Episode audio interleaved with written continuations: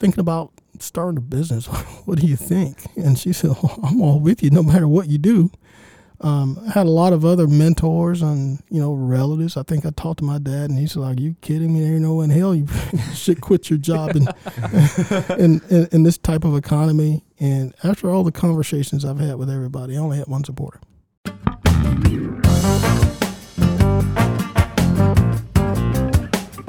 Welcome to Drop the Disc. This week, we're joined by Garnett Johnson, the owner and president of Augusta Office Solutions and Modern Business Workplace Solutions. We talked to him about his journey stemming from east of East Boundary to investing his life into office supplies.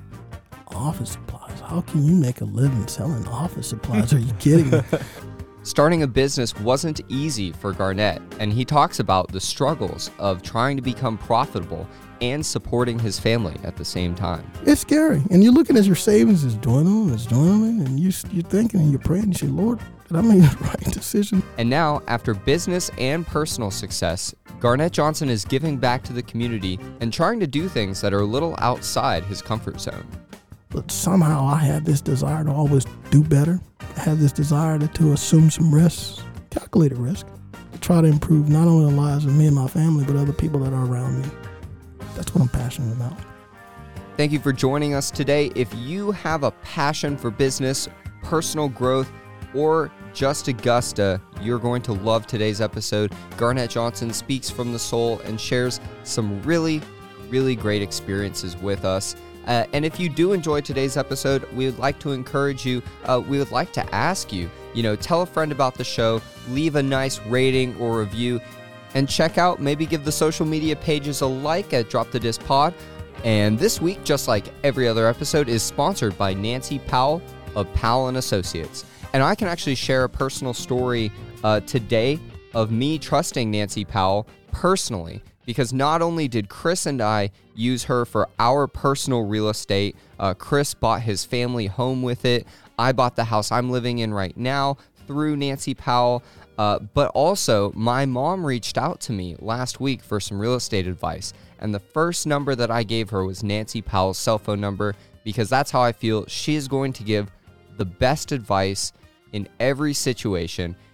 And my mom was surprised to find out that Nancy would sit down with her with no cost and no obligation to learn about what she was doing and try to figure out ways to do it better and to help her. Um, if you are interested in real estate, whether you're buying, selling, just looking at the market. You might want to move, upsize, downsize. Maybe you just have some questions. Maybe you need some references for some people in the real estate business.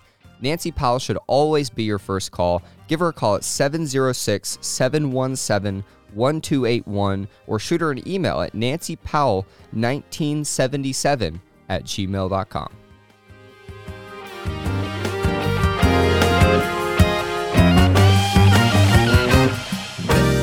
guys, I'm Chris. Hey guys, I'm David. And we are Drop the Disc podcast. We have a very special guest with us today, and you are? I'm Garnett Johnson, president so, and owner of Augusta Office Solutions and Modern Business Workplace Solutions. This is going to be Whoa. a really tough episode for us because we have about an hour to get to know you, and there's a lot to get to know. Uh, Garnett, can you give us a little bit of a backstory about the things you're involved in just right now in Augusta? Yeah, Br- briefly. Uh, briefly, briefly.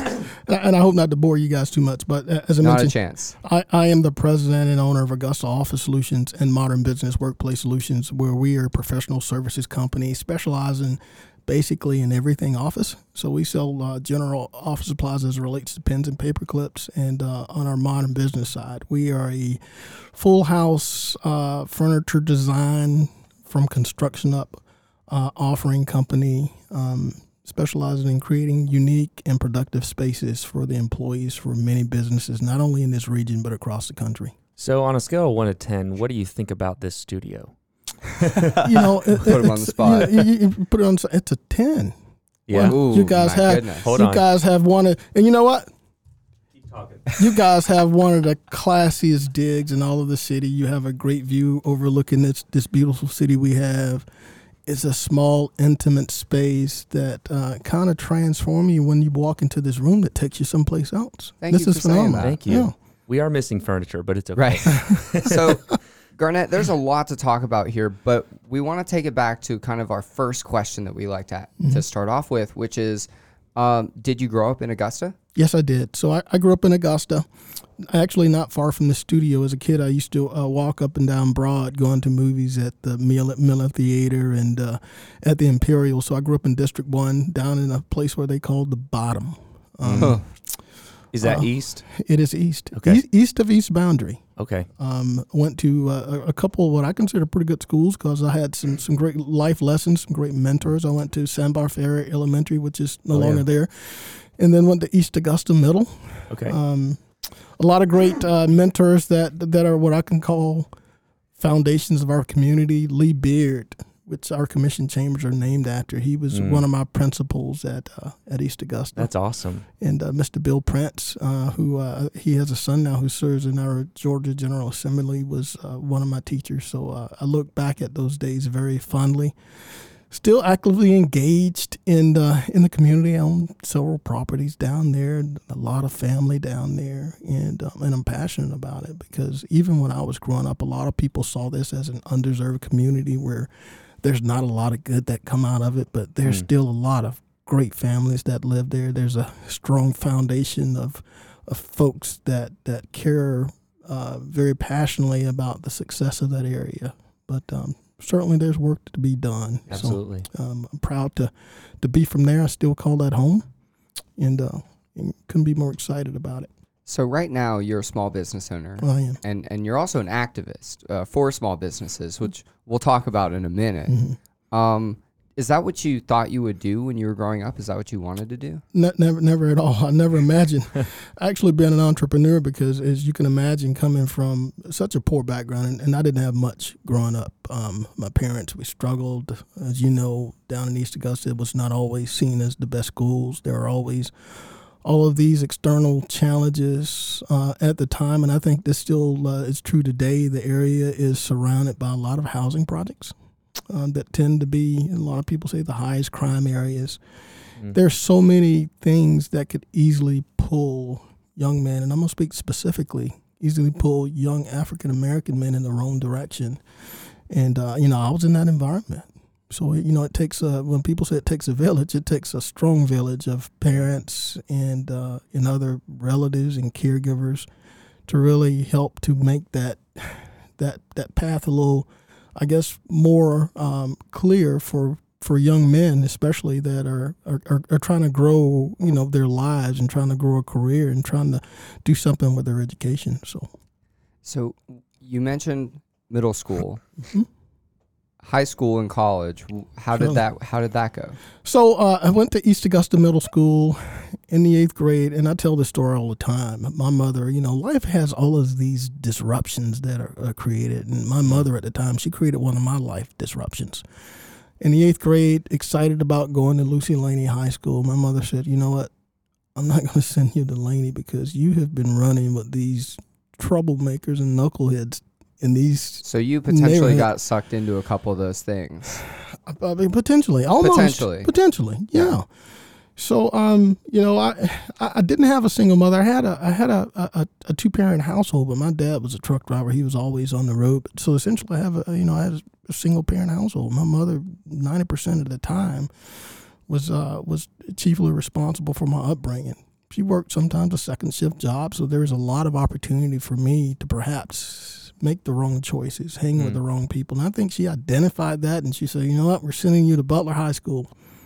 So I went kicking and screaming Mhm. uh, to South Augusta. And it was a different Butler back then. Uh, I had the opportunity to em- embrace diversity, had the opportunity to create some new friendships, and it gave me a whole different perspective and outlook as to what I could become. Because originally it was my goal just to graduate high school and perhaps get a job and and just be a what I consider a cheerful contrib- contributor to our society.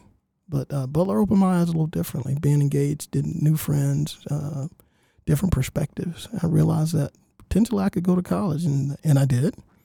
Um, graduated from Butler, and started my college career at Georgia Southern University. Somewhat successful. Probably the biggest success is that's where I met my, my beautiful wife Tony. Very successful. Um, Yes. when and did uh, y'all meet? What year did y'all meet? we met in 1991. down at Georgia Southern University and on Sweetheart Circle in the in a, in a Huh. girls' dorm called Hendricks Hall. That was when That- I was born. There's a Really? massive backstory to Hall. that. There's a massive backstory because to, today it's uh yeah, I think it's an administrative building, but along Sweetheart Circle is where all of the I guess most of the female dormitories were. So that's where I met her down at, at Georgia Southern um, as a student.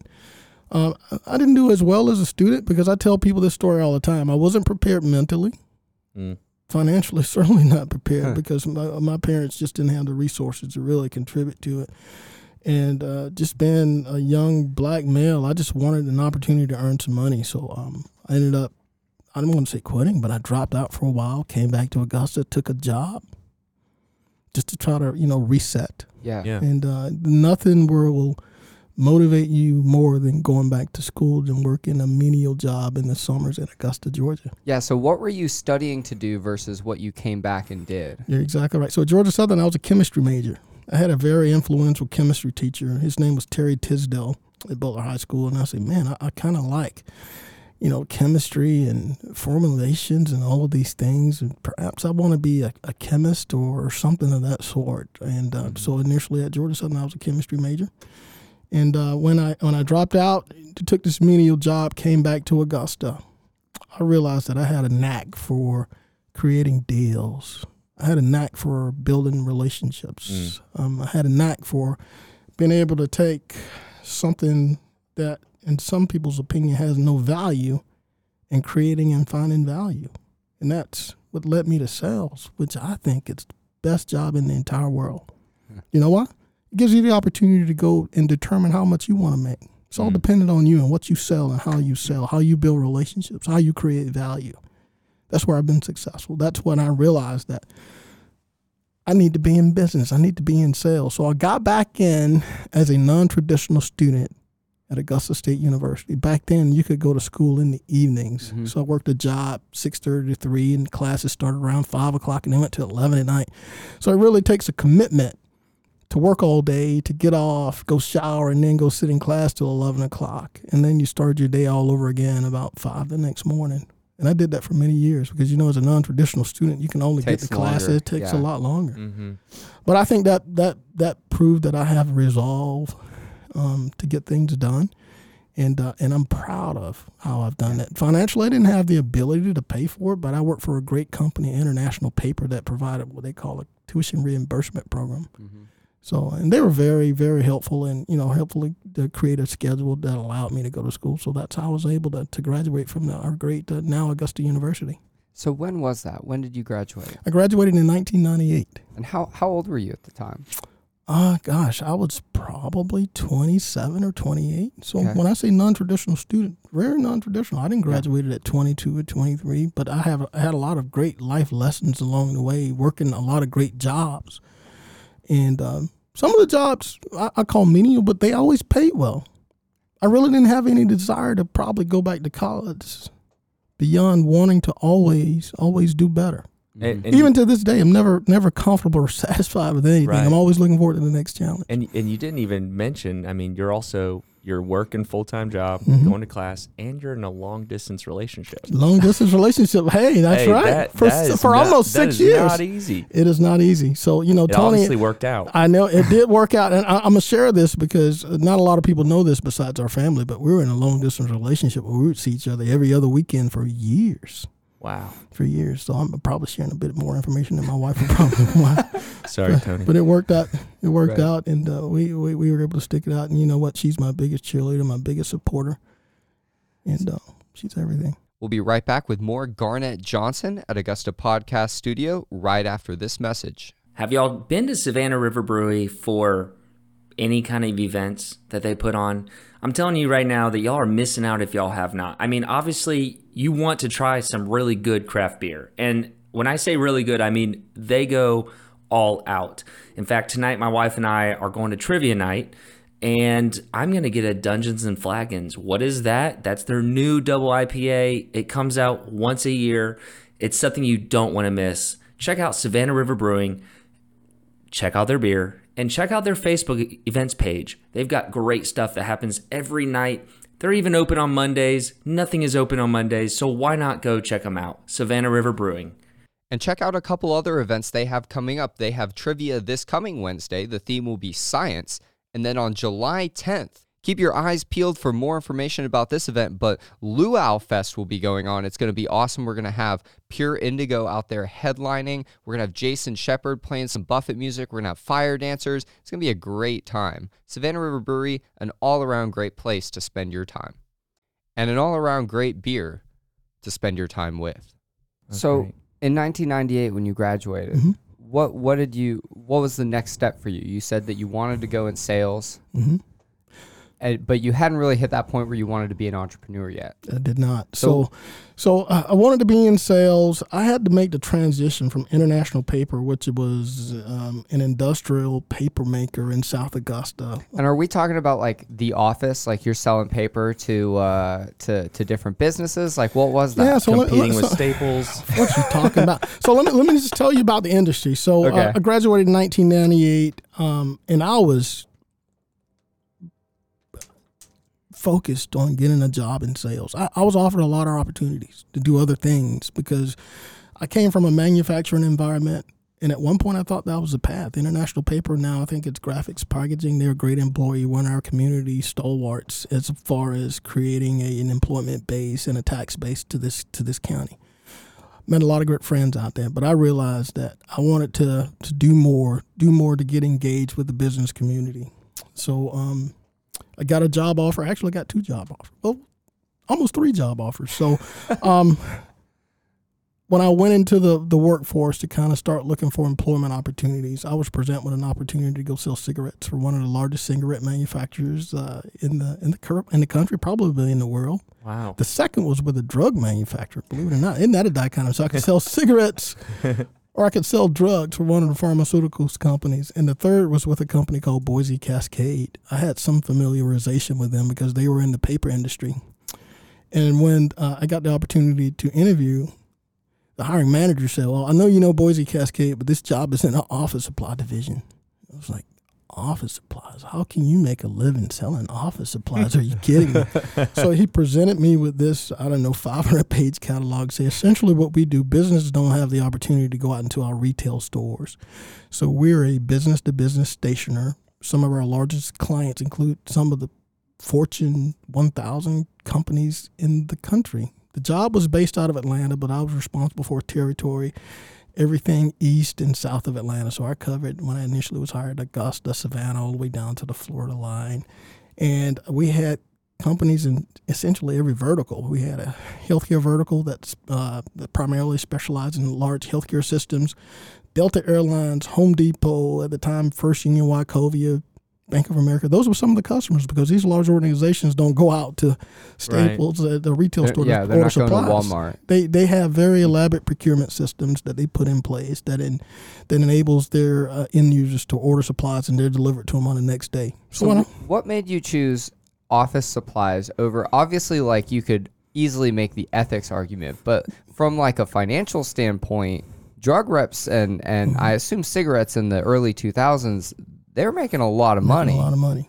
And you know what? It's I guess it was a comfort level knowing that Boise Cascade, the familiarization with the paper industry. And at one point, I thought about perhaps I can start off in the office products industry, and then when there's an opening in the paper division, I could move over. Mm-hmm. But that didn't happen because I love the industry and the supply industry so much that, and I found a lot of success there that I essentially stayed. And people tell me when we have these, well, we used to have these national conferences, there's a community of independent office supply dealers across the world. Mm-hmm. They say once you're in this industry, you tend to stay, and they're right. Once you when you know once you kind of learn the lingo and understand the business model behind it, um, people tend to stay. So Even then, I never thought about the entrepreneurial route, though. Right. I So- mean, you're selling pa- you were selling paper, and now you're going to be selling staples that go on paper, paper Staples, clips, paper clips, highlighters, pens, highlighters. everything that full paper circle needs. paper.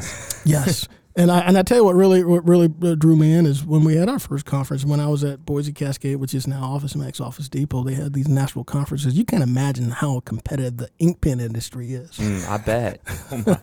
I went to a trade show. They had this room lit up. It's kind of like a car show with all these pens. Every year they introduce this. No, seriously, they introduce new models with the silky gliding ink. I would honestly love things. to try pens at a silent conference like clicker. Yes. Just oh wow, the smoothness It's on my amazing. You're amazing. You're amazing. So you know, in order to make a living at it, you have to. You can't sell them by the box. You got to sell them by the truckload, and which Yep. we did. Yeah. we did. Um, but but yeah, it, it even today with all the changes, it's a great industry. Never So- thought about it. So did you fall in love with the office supply industry? I did. Um, I fell in love with the company at first. You know, Okay. Boise Cascade. You know, finally getting the opportunity to be a professional salesperson gave me an opportunity to one to have this autonomy because I've never worked at a traditional office. My office was based out of my home. Very rarely did I see my managers, but I felt chiefly responsible for my business and my book of business as, as though it were mine, even though it belonged to the company. It were mine. I managed the customers and the relationships and the revenue streams and the profitability, and also was responsible for all the problems because there are always problems. Yeah. Mhm. I saw it as my business, Right. even though you know I worked for an organization. So how long how long did you work for them? So we were there almost eleven years.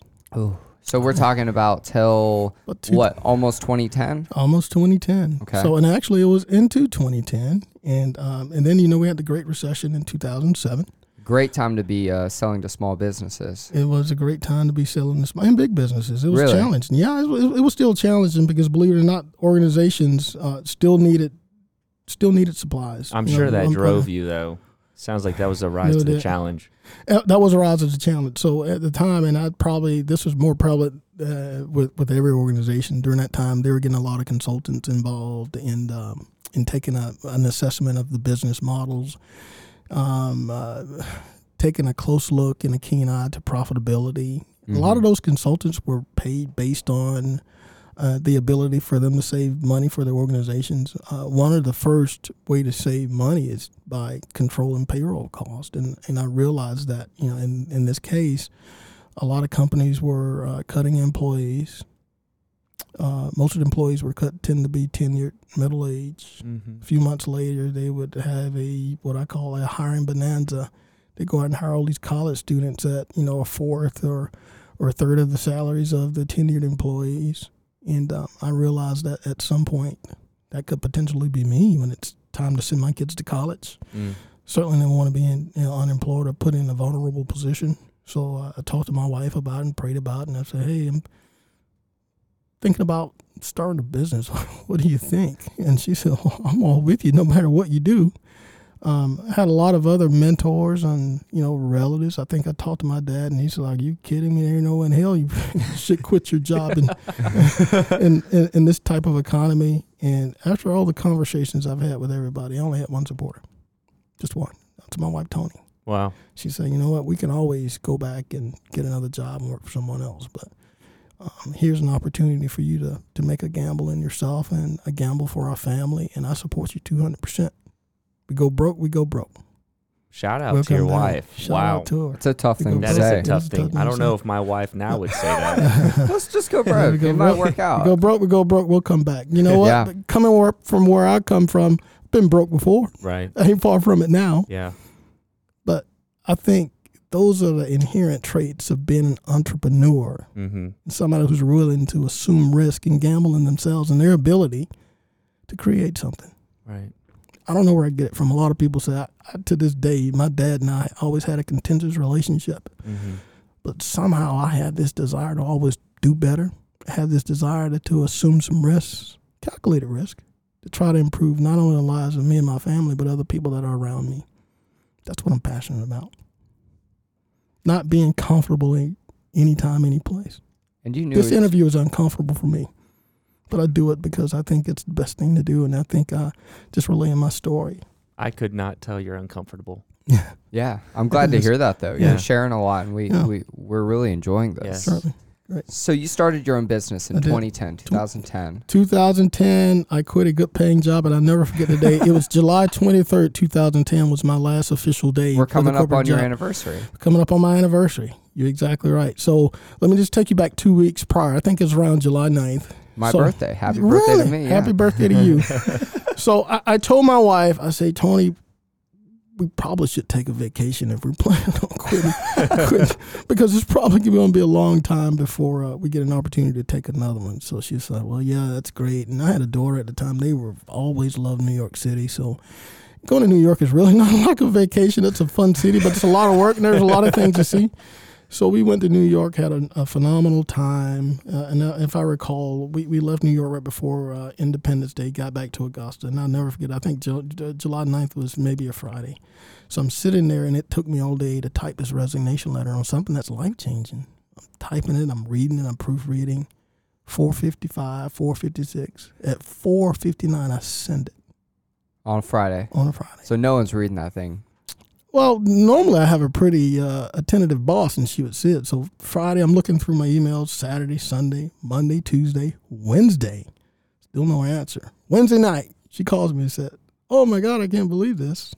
Let's talk about it." But at that point, I had made the decision that, in the best interest of my wife, my family, and my future, that we would make the investment in ourselves. And July 23rd was my last day working for a corporation and uh, we started. Um, and, a, and here's the business model. Here's where it gets scary because, as you know, when you start, you don't have any customers, you don't have any employees, you don't have any revenue. At the time, in order to establish a business to be competitive and play in the sandbox as those big box competitors, those big guys who do billions of dollars in sales, you got to be able to invest in systems, which we did heavily in from the beginning.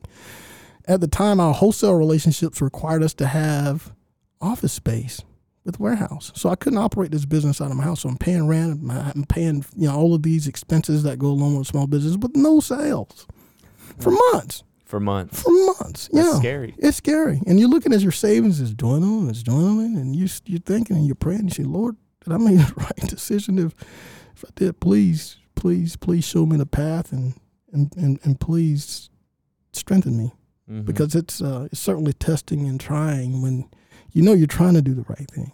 But Right. you know, some sometimes, oftentimes, your prayers are answered. There's always uh, a glimmer of light, and uh, and I start to see my glimmer of light, and uh, and we always stayed committed to the process. right. Always stayed committed to our principles and doing the right things, being upstanding and ethical in everything we do, and and you know creating a business model to execute and we we stay focused on that and and uh, we're fortunate today that you know we've grown the business year over year most of the time double digits we're now up to about gosh almost 40 employees with an office in savannah Wow. we have customers all over the country. We service every vertical market from uh, from government to healthcare to small business. So anybody that needs supplies, uh, we we of course service them. But uh, it's a testament of hard work, determination, assuming risk, having faith, having a great partner. That's important. Having a great partner, Mm-hmm. Right. Having a great family. So yeah, So that's who I am. when was that first sale? I'm sure you can remember that. Of course I can. I could tell you when it started to change that first sale. So we started business. It really didn't get started good until the fall of 2010, August, September. First sale came in around September, mid September. Small sale. I think it was probably 30 bucks. This lady, I guess she felt sorry for me and said, you know what, you keep begging me and coming to see me, so we're going to try to place an order with your company. And it came through, and I'll never forget it. Our business model is that we have a national distribution of warehouses here in my region. My wholesale warehouses are, and my wholesale network is in Atlanta, Birmingham, and Charlotte. And I never forget, we got that first uh, first order, and these supplies traditionally customers places place their orders. We then transmit them to our wholesaler, and they come in the middle of the night, normally one or two in the morning, and we deliver them next day. I never forget. I went there at six o'clock, and I saw that one box. I said, "Oh my God, I got an order. I got to deliver." I couldn't afford delivery van, so at the time I was the delivery driver. I put that box, I took that box in my truck, and I went by Krispy Kreme and bought three dozen donuts. So that tells you any money I made, I lost. That's all the profits. That's yeah, all the profit. Gone. It's gone. It's gone. So I took her some donuts and I took her order and I thanked her so much. And um, and then we went back um, went back to selling and went back and then you know over the next week instead of having one box, just two or three boxes. started coming in. start coming in, four or five boxes, and all of a sudden, and it's an interesting story. I had um, a young lady that I went to high school with that uh, she saw me delivering one day, and um, she said, "Now I'll just call the office. Yeah, here you are. Two minutes later, delivering a box." She said, "You need somebody to answer the phones, man." She said, "How are you doing that?" So I had the office phones forwarded to my cell phone, Right. Which is great, which is creative. Yeah. But at some point, the volume picks up. She said, "You need you need some help, and I got a daughter that needs a job, and she's fairly affordable because she's sitting around the house doing nothing." So, that point, I realized that you know, I, I, you know, and it's it's tough because you, you really don't know how business is going to be. So we made our first Right. hire. Um, gosh, less than eight months of being in business. And that was probably way before you had originally planned to start hiring. I'm sure you had goals of at this point we're going to hire because we're going to need help. Right. you, you, you, you know, it is. It is because, you know, I never thought about the hiring uh, aspect. At first, I was thinking about how do I feed my family? How do I get enough just Yeah. to provide subsistence and, and pay the bills and cover the rent and cover this expensive investment, of, you know, that we made in order to have these back end systems.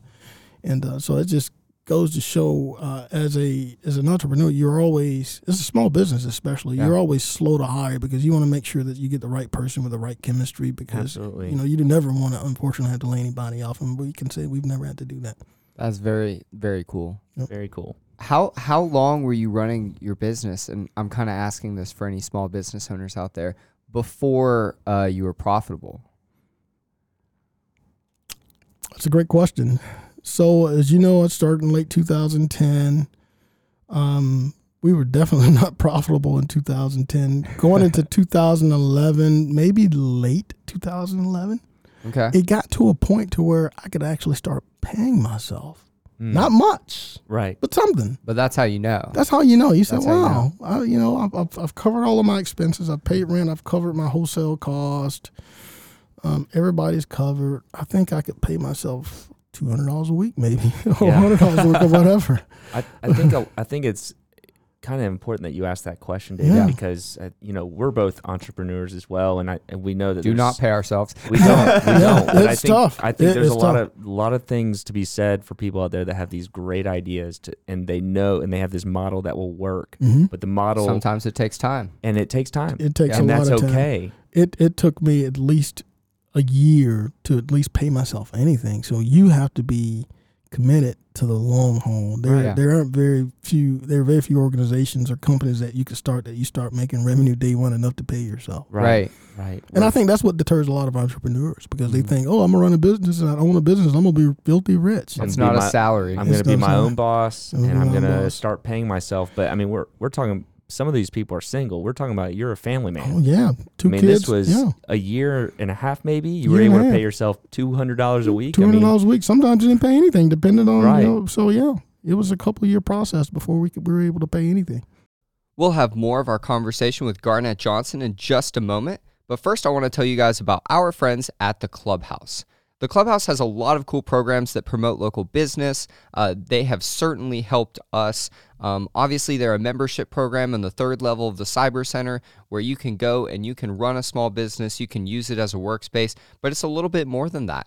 And this last week, Chris and I actually went there to do a presentation about Drop the Dis and our brand Augusta Podcast for one of their affiliates right in their river room overlooking the Savannah River. And their affiliate is called 1 Million Cups. We'll post the link for it, but essentially they let local businesses promote themselves. Uh, it's viral, so it can go around uh, on the internet, but there's also people there in person that can help develop you, develop your pitch. It's a really, really cool opportunity. And we would recommend if you are in that space, we would really recommend learning more about the Clubhouse. You can visit them online at theclubhouse.se. You can visit them in person on the third floor of the Cyber Center, and you can check out their programs. Uh, 1 Million Cups, you can check out uh, makestartups.com as well.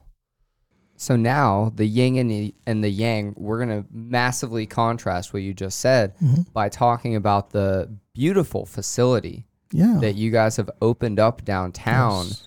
And uh, an acquisition that, Well, that you guys yeah. did. So so let me tell you about the facility first. Okay. So um, gosh.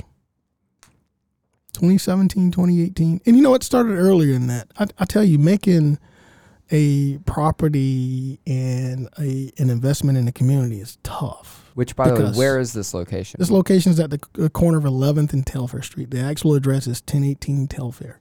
Not a lot of So- people investing in that specific area in 2017, 2018. At that time, people thought I was crazy, just like starting a company. They thought I was That's right. crazy. So uh, my path to 1018, uh, prior to that, for a couple of years, I had been looking at other places, flex warehouse spaces, some existing. Um, and for some reason or another reason, it just never kind of fell together. And then um, one day, my wife and I, and as you know, running a small business, you have to drive and look a lot. When I say Right. drive and look, you're always scouting property, scouting opportunities. We drove by this place, and I had a neighbor that told me, he said, "Hey, there's a property that's uh, that's in foreclosure um, that I think will buy a deal for you." And I went and looked at it, and I said, "Gosh, it's, it's in the right location, but it's not big enough. If I can get this property next door." And at the time, I, think I could share. It was HDU High School. I said, if I could get both properties, perhaps I will have enough space to have an ideal office that includes some warehouse. Um, at the time, if you went by and looked at it in 2016, 2017, it kind of looked like a blighted, neglected area with a bunch of uh, abandoned buildings, uh, high homeless population. And you look at the price that you have to pay from a real estate investment, especially commercial real estate. People say, "Are you kidding me? You got to pay this much for this?" Mm. um, my wife and I um, eagerly went and invested and bought the foreclosed property. We reached out to the property owner who owned HDU High School at the time. She said, "You know, I'm looking to probably consolidate back to one location. We have two. We have one in Augusta, one in Evans. So I would sell to you." So that gave us a perfect opportunity to consolidate two parcels of land and create this three-quarter acre space that could accommodate our office and warehouse. So all right, so we bought the property. Then the next hurdle is how do we get a building to go on this property? What do you do? How do you develop it? You got to start engaging uh, architects and designers. You got to engage the city of Augusta to see what's allowed, planning and zoning. And, uh, Historic building. historic, and, and you know what? We had a historic building on there. Yeah. We had one that, that predated the Civil War. It's called the Church, the Church of Atonement. It was a rectory, and um, I met with Eric Montgomery. That there was some discussion that the building was in a historic district, um, but found out that it wasn't. But I still wanted to do, I guess, the historically friendly thing and kind of take that building out and, and reuse as much as that That's cool. that that wood and the things that we could, and we've done that. You know, that's that's that's, that's phenomenal that we're able to do that. So I met you originally because you were hosting the Young Professionals of Augusta at this at your venue at, Yes. at your new Oh, location. you've been there. I've been there. Yeah. Oh, It's so- insane. No, it's actually it's like the future. It's like you Yeah. walk in, you're like, this is. I didn't even know that desks looked like this. like you walk in and you learn something. Yes. interesting. Yeah. Another thing that I, want. I, I another thing that you told us about though was this wall Mhm. that you guys have in there. Mhm. Will you share that story? Certainly. So, as I mentioned, there, that historic structure it was the uh, rectory for the Church of Atonement Mm-hmm. that uh, dates back to 1851. Um, it had, super cool. It is super cool. It had some flooring in it. And I said, man, I would really like to reuse this flooring. So, as we were uh, historically friendly raising the building, we took all of the flooring, all of the doors, some of the windows, and I was like, you know, when we built it, but you know, it's hard to kind of incorporate those things in new construction. Right. So I told my builder, I said, How do I do this? He put me in touch with a woodworker. He said, Hey, take this over to this guy. He may be complaining and reclaiming and all this stuff. And I took it over to him and he kind of um, x rayed it and said, It's going to cost you a fortune. This thing has nails and staples and all this stuff in it. So he said, It may not be conducive to using for flooring, but he said that um, you should put it on a wall and make accent walls. So that's what we've done. That's awesome. We've taken wood from pre Civil War 1851 that we have repurposed in our building, and we still have about 4,000 square foot of it left that we'll probably use uh, in some form or fashion throughout the building. I just like that story because it shows how you approached investing in that in that area, which Mm-hmm. Is, is. which is really awesome. It is, and you know what? You know, hindsight is uh, I don't know if it's 2020, but if you look at the area now, what it's become, it's amazing. People could not believe just three or four years ago. The street's uh, kind of beautiful now, it's, it's- honestly. It's, it's, beautiful. Uh, we've had some great neighbors. Donnie Thompson's a neighbor uh, across the street to the north of us. Um, he's done a great job in, in creating a more conducive area by taking down an old building. Mm. Um, the Ivies Mark and Matt have the con- Yeah. uh, the apartment building uh, behind us, and there's some uh, some great developments that have been planned across the street. Right. So Telfair is all of a sudden transformed into this nice hub of um, apartments and professional office buildings that we can be proud of. We have the new fire station that's Yeah. you know right down Beautiful. the street, beautiful building. So yeah, and there- there's a lot of great more things to come. There's a streetscape uh, redevelopment plan and construction plan that's planned for for Telfair. So it's only going to help enhance the uh, the the beauty of the street. So we're proud to be involved. I won't say that you know we were one of the first, but we certainly uh, made our mark by Yeah. making an investment in, in some blighted properties that's improved the tax base for for Richmond County and and enhanced the beauty of the area. Frankly, it, it makes you look very smart. Yeah, well, thank you. I, Like I you won't take much credit for it. something. what Yeah. Well, thank you. So I, I want to take this opportunity now that, that we've really examined the business to talk about some other things that you've been a part of. I know that it's important to you to be involved on, on different boards and different organizations. Will you talk about kind of your experience on, on that side of things? Certainly will. So I, I guess being a small business owner and people perceiving you as being smart and having creative ideas, they come to you and ask you to serve in boards and, and special capacities. And you know what? I'm more than than happy to do that. Um, I guess it started out. Well, I know it started out with the American Heart Association. Um, I've served on the ELT board for many years, and I started there because I'm passionate about um, heart disease and cardiovascular disease that's greatly affected my family. And uh, plus, a lot of the contributions in our effort goes back to our my alma mater, the great Augusta University, and uh, the medical college in the form of uh, research dollars and grants. So that's where it started. So it started from a philanthropic standpoint with the American Heart Association. We've also given to other organizations from, uh, gosh, the 100 Black Men of Augusta. I had a great mentor who was also at Butler. His name was James Quarles. God bless him. He's no longer with us, but uh, he was always engaged with the 100 Black Men. He said, well, Mr. Johnson, anything you could do to help, I would greatly appreciate. And I also always cheerfully helped him whenever he would call and uh, in, in any endeavor because I think that's such a meaningful organization to our community and to, to help our young men to make sure they're on the right path. And I guess that led to uh, other things like the Augusta Chamber Board, which next year I will be chairman. This year I'm chair elect. I've gone through the cycle. I've served on that board and the board. It's through treasurer. and Now I'm chair elect. And I think that's where the advocacy comes in for small business and our small business community and all of our businesses that are engaged in this region.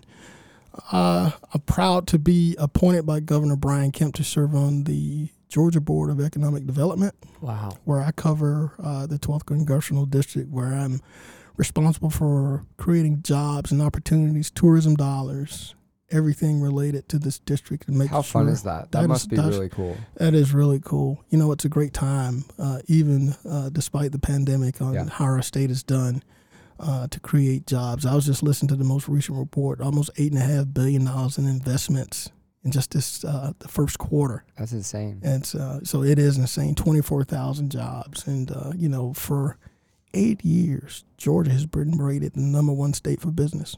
I I'll believe be it. done that. I believe it too. And uh, and, and it's, it's a lot of great folks that that has made that happen, and I'm just proud to be able to learn and serve and and see if we can get more of those opportunities to come to Augusta and to our region. And I tell people all the time, sitting on those calls, I, I get to see all these other regions celebrating their success. I want to know how we can bring more of those to uh, to our region. So that will be my focus in serving on that board. Don't go anywhere. We'll be back with more of Garnett Johnson at Augusta Podcast Studio. And of course, we'll close out with a little bit of an overview and then, of course, the drop the dis question. And I just want to take this moment quickly to promote a couple things we have going on. This Friday, that's right, this coming Friday is going to be the second rendition of the Augusta Rocks music series. It's going to be at Garden City Social. Tickets will be on sale at AugustaRocks.com and proceeds will go to the Salvation Army Center for Hope. Uh, we also have a really, really cool new Augusta Rocks apparel line, which is out now on our website, and 100% of those proceeds also go to the Salvation Army Center for Hope. You can find those items on AugustaPodcast.com and you can find our shop and it'll all be in there. We hope to see you guys on Friday. We hope that we can raise a ton of money for charity. While also having a pretty great time in the process. It will be an open bar. We'll have Luna's pizza truck. It's going to be an awesome experience. And one more time, you can get those tickets at AugustaRocks.com. You know, David, I don't know about you, but sitting here and listening to this interview, your mama started it by sending you to Butler. That's where it all started. It really did. And You could and, say that she kind of saw that Yeah. too. She yeah. probably and uh, were, would you have been on these boards and sitting in these positions if you had stuck with your paper sell- salesman situation in corporate level? You know, I don't know. I, I was at a meeting last night with a gentleman, and obviously he, he, he, I guess he thinks about it at a higher level. He's like, somebody inherently had to put this in you, this desire to do better and to be what you are. And I, I don't know. I think it's a combination of, of a lot of relatives. As I mentioned, we didn't grow up with anything. Right. I mean, it's to the point when I was growing up, I was embarrassed for. When I went to Butler, I was embarrassed for my friends to drop me off at my house because I never. But the house, I mean, it really was. Um, it was in really poor shape. Didn't have much, but we had a lot of love. I had a strong mother who believed in me and kind of kept me on the straight and narrow. So, but yeah, it's amazing on the path. That's why I like to share my story, especially with a lot of young black men who think as though there's not a path for them. Not everybody's going to be a basketball player and join the NBA or NFL not everybody's going to be a rapper, but you can become and attain this entrepreneurial ship route that everybody can be involved in. It just takes a little bit of effort, doing things that are positive for the community, staying out of trouble, um, serving and worshiping our Lord. Mm. It's just one of them. Um, but there, there are a lot of other routes besides um, becoming a a, a football or professional basketball player or a rapper. There are other ways to to wealth if you're willing to invest in yourself and invest the time. So I, I want to end at least my line of questioning on kind of like a more fun thought experiment. Mhm. Uh, and and the reason is because you're rolling on you you know you're on the chamber board. You're about Mhm. to be the the president of the chamber board, which is very exciting. It is. Very exciting position. Uh, the Georgia Economic Council. You're a small business owner for over ten years. What are some opportunities? What are some things that you'd like to see come to Augusta? Well, as I mentioned just briefly, I, I think that our region needs to do better in enjoying the windfalls Mm. that are occurring as a result of this economy. Mhm. um, coming out of this pandemic, I think it's going to create a lot of great and interesting opportunities, especially for small businesses. The ones that are able to execute and cross the hurdles and get through what I call the minutiae of things are going to be the more successful ones. My job as a small business owner, I want to reach back and perhaps show some of the people that are interested in entrepreneurship and how we could do that how can we create opportunities for Augusta that's being created in other great cities and people always talk about, like Atlanta? They talk about how great Atlanta and Charlotte and Greenville, Spartanburg, and other communities are doing it. We should be able to do this right here in Augusta with the right leadership, the right person to kind of build consensus among the leaders, somebody who has the experience in doing it. Not somebody who talks about it, but somebody who has the experience in doing it somebody who's not always the smartest person in the room. Certainly not always the smartest, but I'm always among the hardest working. You know, I Mhm. pride myself in that. You know, it's always taking and listening to other ideas to find out how collaboratively we could grow this community and can grow our tax base, how we can grow our small businesses, how we can improve our schools, how we can take better personal responsibility for ourselves as citizens. I mean, those are sometimes those are tough conversations to have. I think I could be the person to have those. Absolutely. Okay. Great leaders know how to put themselves around great people. Yeah, exactly right. They're not always the best person. Mhm. So I, that's awesome. Are you ready, Chris? I'm ready. All Is there anything that Wow. you would before we finish this and tie this awesome interview up with a bow? Uh, is there anything you would like to talk about that we haven't talked about yet? Yeah. No, I just I thank you guys because as I mentioned, this is my first official podcast. I've been in studios Yes. to record uh, to re- to record uh, various commercials for for other events, primarily Yep. nonprofits. But you guys have a, a, a very impressive business model. Um, I applaud you and your youth in doing this. Thank you. Thank you. That's that's that's to be uh, uh, very much so uh, thought of in that at your age you are where you are, and I would uh, say that to continue, continue along this path. And you guys, I know there's bright things and bright days ahead for you. Thank well, you. it was an absolute honor having you on the show. and by the way, we are chamber members. That is so- phenomenal. Yeah, Continue we'll to an effort. advocate for that. I'm gonna ask you to join one more chamber. I need you to join it. The Greater Augusta Black Chamber too. There's two chambers, We would love to. Yep.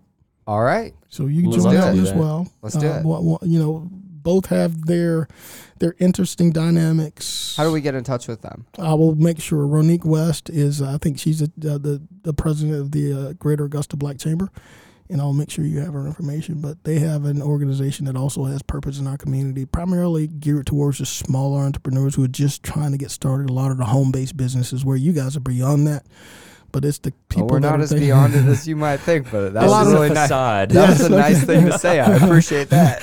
but you, yeah, it's it's for the people that are at home saying, "I want to start this business home Right. base," and I think the Greater Augusta has a somewhat I don't know if a greater keener focus, but they tend to have a larger larger percentage of their uh, their members that are, are, are smaller, which I think you guys would fit into, and we would love to to engage you in in both chambers. Absolutely. Well, thank you. Thank, you. you. for saying Yeah. that. So I do have one more question, and this is a question we ask all of our guests on the show. Um, it's really the ethos of this whole mission of the Drop the Dis show. It's our question.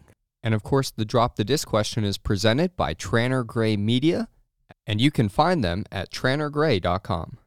Let me tell you a little bit about Drop the Dis question sponsor, Tranter Grey Media. They do an excellent job with all types of media. If we're talking about a commercial for your business, if we're talking about a website, if we're just talking about branding, getting that plan to start branding your company, that market plan, check out Tranter Grey. They promote Augusta, they promote everything about Augusta, which is why honestly, they're a perfect match for a drop the dis question. Check them out, Tranter Grey Media. Check out the live stream that they're doing for the Augusta Rocks concert on YouTube. It is impeccable. Check them out, Tranter Grey. Um, we've all heard the negative connotations that the Mhm. city gets. People from outside the city, people, rumors, or even our own people uh, like to joke about it. And we don't take that joke lightly. Um, if someone were to walk up to you and talk negatively about this city, um, diss it, what, what would your response be to them? You know, that's an easy question because Augusta's home, and I, I liken it to having family. You can always pick friends, but you can't pick your family. Mm. And how can you diss a place that provides so many opportunities for its residents? Geographically, Augusta is uh, within two hours proximity to some of the greatest destinations in the in the country.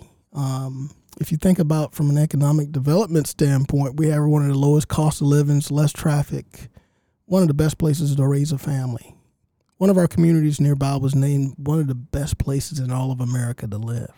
So if you think about this region and what this city has to offer, how can you diss it? How can you diss it? Yeah, we, Can't we diss ask it. that question all That's the right. time. How can you diss it? Now there's some improvements. Any community is going to have improvements that need to be made. Politically, political things are always going to be a part of the conversation. Mm-hmm. But we have to do a better job as citizens, those who are really, truly, that are invested in this community, to stop the diss. Stop the diss and start the liking. Let's start having this conversation about this like what we have going on because there are a lot of great things. We have a strong foundation to build upon. It just takes the right people and putting the right people in the right places to start to have those conversations. And it starts at home. It starts with our friend groups. It starts at every place. Well, Garnett, thank you so much for coming on. It's been a pleasure Such a pleasure. to have this conversation with you. Uh, one more time, give everybody a quick how can they find you? You know, how can they do business with you? it. How can they join the chambers? Give us all of that you real got quick. It. You got it. As I mentioned, my name is Garnett Johnson. I'm the president and owner of two great companies, Augusta Office Solutions and Modern Business Workplace Solutions. Our physical address is 1018 Telfair Street down in wonderful historic Augusta, Georgia. Our phone number is 706 305 3971. Please, if you are running a small business, if you're considering running a small business, if you know anybody who runs a business or anything, engage in your chambers. The Augusta Metro Chamber of Commerce is the advocacy not only for our small business, large business, but for our community. The Greater Augusta Black Chamber also has a purpose. They help the home based, smaller uh, individuals, smaller businesses that are looking to get engaged in the process. Both have advocacy efforts that benefit benefit small business, and they benefit business. They benefit this community. So please, please engage and join. And just for clarification, if they order from you, you will not also give them a box of Krispy Kreme donuts. We still do it. I love First that. time, I tell you love what. It's always amazing. First orders, we've done everything from Shari's Berries. You guys probably know what those are. The donuts. I, mean, we've done some creative things. But you order from us, and you know what? If you ask that Garnett Johnson makes the first delivery, I'll have a special treat. Oh, I want. That's I- awesome. That's right. Guaranteed. All right, Garnett Johnson. Thank you so much. Thank we you. really appreciate you. Thank, you so, much. I appreciate the opportunity, you guys. And thank you for tuning into this episode of the Drop the Dis podcast, recorded right here at Augusta Podcast Studio. We'll be back next week with another really great episode. And we would like to encourage you guys, uh, we will not have an Around Augusta today, but we would really like to encourage you guys, if you're looking for something to do this coming weekend, uh, Friday, June 18th, we will have our own Augusta Rocks show. It's going to be raising money for charity. And then, of course, on the 19th, on Saturday, there's going to be a cool show at the amphitheater in North Augusta. So, lots of cool stuff going on this weekend. Uh, follow us on Facebook, social media, Instagram at Drop the Dis Pod. And if you get an opportunity to leave us a review, we would really appreciate that as well. We hope to see you next week. And once again, thank you so much for tuning in with us.